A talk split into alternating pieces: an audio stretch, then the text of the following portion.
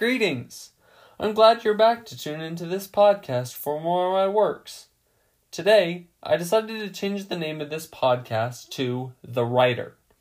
So from here on out, this podcast will no longer be known as The Works of Griffin, but The Writer instead. Sorry if there is any confusion, I just realized this was a better name. Anyways, this week we've only got two poems. But that's only because we have our first story as well. Yes, that's right. Today you will get to hear a story that I have written, or part of one at least. In the poems, you'll get to hear about a curse that everyone has, and also how my mind thinks it's 600 years old. Then, in part one of the story, you'll hear about a mysterious box left by a cloaked figure. So, before I lose any more listeners, welcome to The Writer.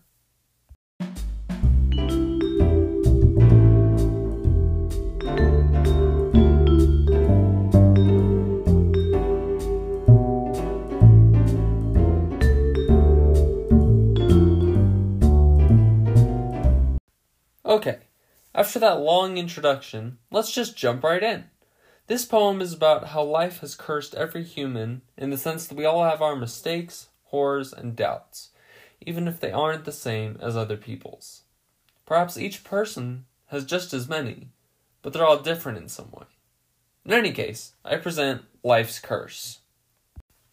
Just like every life, each human's pain is equal from jagged word to jagged knife, every problem is a sequel. We all have it just as tough when you think on it long and hard. Life is really rough, and every person is scarred. All throughout history, humans have suffered life's curse, the one that takes sad and goes from bad to worse. It seems those who are the happiest have the most to hide, because life's curse exempts no one, and bad news comes in like the tide.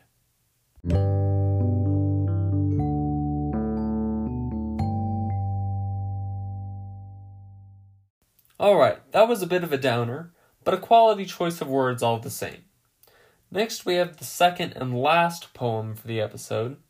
I wrote this at like 3 o'clock in the morning, and this idea just kind of popped into my head, so I ran with it. This doesn't really have a deeper meaning, it's just interesting. This poem is called My Mind is Medieval. I wanted to write something. Was it a poem, a song, or a note?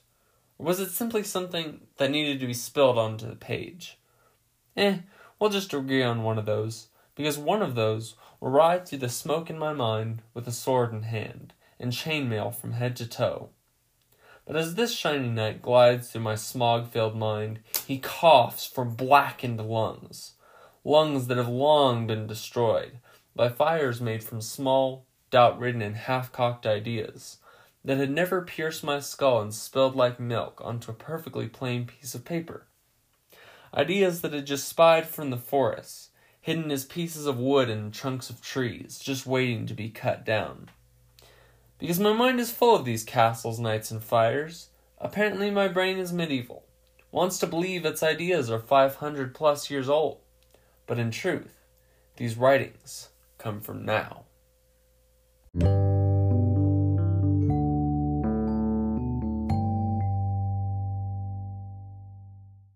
So, the moment you've been waiting two weeks for, part one of the story. The story is called The Box. Kane was sitting on his train, heading from Denver to Colorado Springs. He took this route every day to get to his job at the Pikes Peak Library. Little did he know, this ride would change his life forever. As he sat there, he was reading the last few pages of the Harry Potter series for the third time. But all of a sudden, a strange, hooded man seemed to appear out of nowhere and sat next to him. This man smelled like he didn't know what a shower was, and his hand looked shriveled and cracked. Kane pretended like he didn't notice him, but the stench distracted him. Just as he was about to get up to move, the man rose to his feet in a strangely quick manner. And as he strode off, Kane noticed that he was wearing a solid black cloak, filled with what looked like a person skinny enough to be a skeleton. The man exited the door, leading to fresh air between the train cars. Just as he got outside, he whisked himself to stand sideways and stepped off the speeding train. Kane gasped and looked around his train car, but nobody, nobody seemed to even notice the hooded man was there in the first place, much less that he jumped off a rapidly moving train. In fact, everyone was so oblivious to this cloaked figure that they didn't even look up from their activities to see who let out the audible gasp. Maybe I'm seeing things, Kane thought to himself. However, as he went back to the magical depths of the wizarding world, he jumped in his seat as he noticed a small cardboard box right where the man had sat down. On it was writing that he couldn't see without picking it up and looking closer, and as he reached down to do so, he wondered if that cloaked man would come back for it, that he'd only left for a few minutes. But after realizing that nobody could have survived that jump from the train, he decided to pick it up after all. Carefully and slowly, he put his hands on either side of the cardboard and lifted the writing up to his eyes. The box was quite light and probably only weighed a pound and a half. But there, written in tiny letters on a note card taped to the top, was the following two words For Kane. Horrified, Kane dropped the box in his lap with his mouth open, and as it hit his legs, the box let out a series of loud chirps and started shaking violently. This seems to get everyone's attention, and all of the eyes of the car's inhabitants were fixed on him as he wrestled the box into his coat. As he finally got whatever was in the box to calm down, he zipped up his coat, panting. He looked up to find everyone staring at him. What's in your box there, son? asked an older man across the aisle. Oh, that. That's just my, uh. Uh. His eyes darted around the train car in search of an answer, and he found it on a sticker of a tiki head on a little boy's lunchbox. It's my hamster! I just forgot to bring its cage today, Kane answered quickly. Really? exclaimed the little boy with the tiki sticker lunchbox. Can I see? Can I see? The little boy raced over to Kane and looked up at him intently. And as Kane looked up to locate the boy's mother, hopefully just about to scold him, all he found was the entire train car looking at him attentively as well. Um, sure, Kane said uncomfortably. Let me get him out.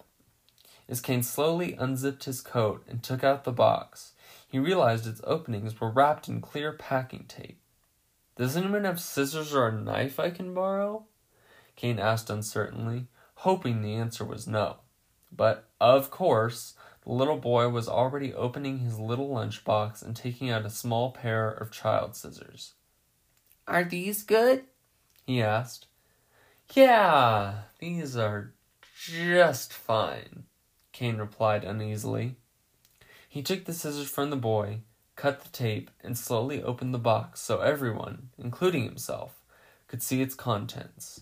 And inside was definitely not a hamster. To be continued.